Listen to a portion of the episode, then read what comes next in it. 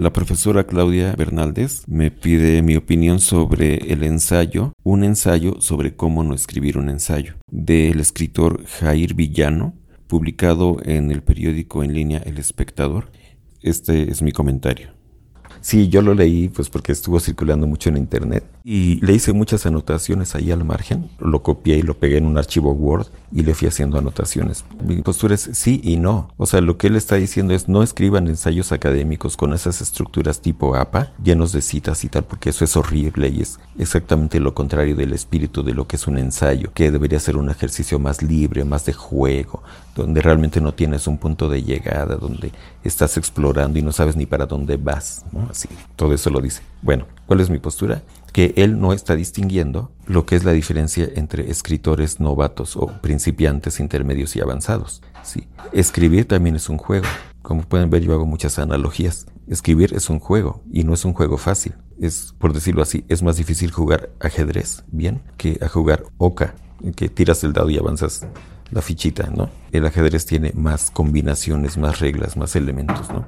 Entonces, para poder hacer lo que él dice, para poder jugar bien el juego, es lo que yo le puse ahí al margen. Si tú quieres que escribir ensayos sea un juego realmente y no reglas, pues tienes que saber jugar el juego para hacer lo que dice ahí que hay que hacer. Hacerte preguntas, irte interrogando, ir generando nuevas preguntas conforme vas escribiendo y ir explorando tu propio pensamiento. Bueno, yo he visto que la gran mayoría de la gente no hace eso de manera natural porque no sabe jugar el juego simplemente partir de una pregunta. No, mucha gente no se hace preguntas. ¿Qué vas a escribir si no tienes ninguna pregunta que hacerte? ¿no? Y hay muchos otros detalles que él dice que sí, así es. En gran medida así deberían ser los ensayos. Y los grandes ensayistas de todos los tiempos y países son así, muy libres y son muy interesantes, pero esos ensayos tienen mucho de literario en muchos sentidos, están bien hechos, tienen una manufactura muy fina porque son gente que sabe el lenguaje, que sabe usar metáforas y juegos de palabras, imágenes, que intencionalmente y conscientemente decide si va a ser oraciones cortitas o va a ser una sintaxis compleja, ¿no? Con subordinaciones. Es más, si le va a poner puntuación o no.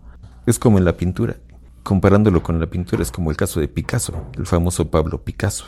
Todo el mundo dice, ay, ese dibujo cualquiera lo podría hacer, hasta un niño, ¿no? Pero mucha gente no sabe que Picasso a los 5 años de edad era un pintor genial, clásico. O sea, pintaba retratos con estilo figurativo, así digamos, hiperrealista, perfectos, ¿no? E, entonces él decidió subvertir ese juego. Es como un músico que lleva 20 años tocando música clásica y dice, ya no quiero tocar música clásica, ¿sí? Ahora quiero improvisar con otros ritmos y quiero hacer fusiones de ritmos.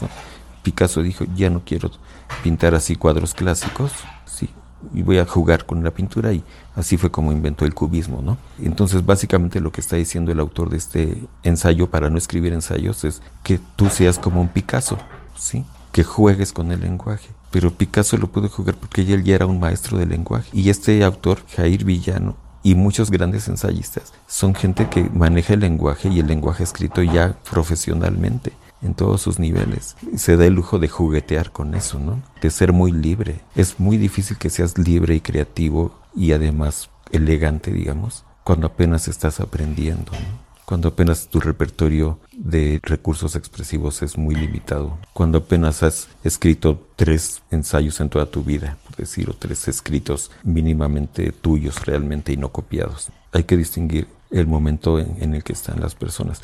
Entonces, para los que están en situación más de aprendiz, pues yo creo que sí es importante enseñarles muchas cosas. Y entre esas cosas es seguir ciertas reglas, como seguramente se las enseñaron a Picasso cuando aprendió a pintar a, los cinco años, ¿no? O como se las enseñan a los que estudian música a los cinco años. Les enseñan solfeo, les enseñan las partituras, les enseñan música clásica.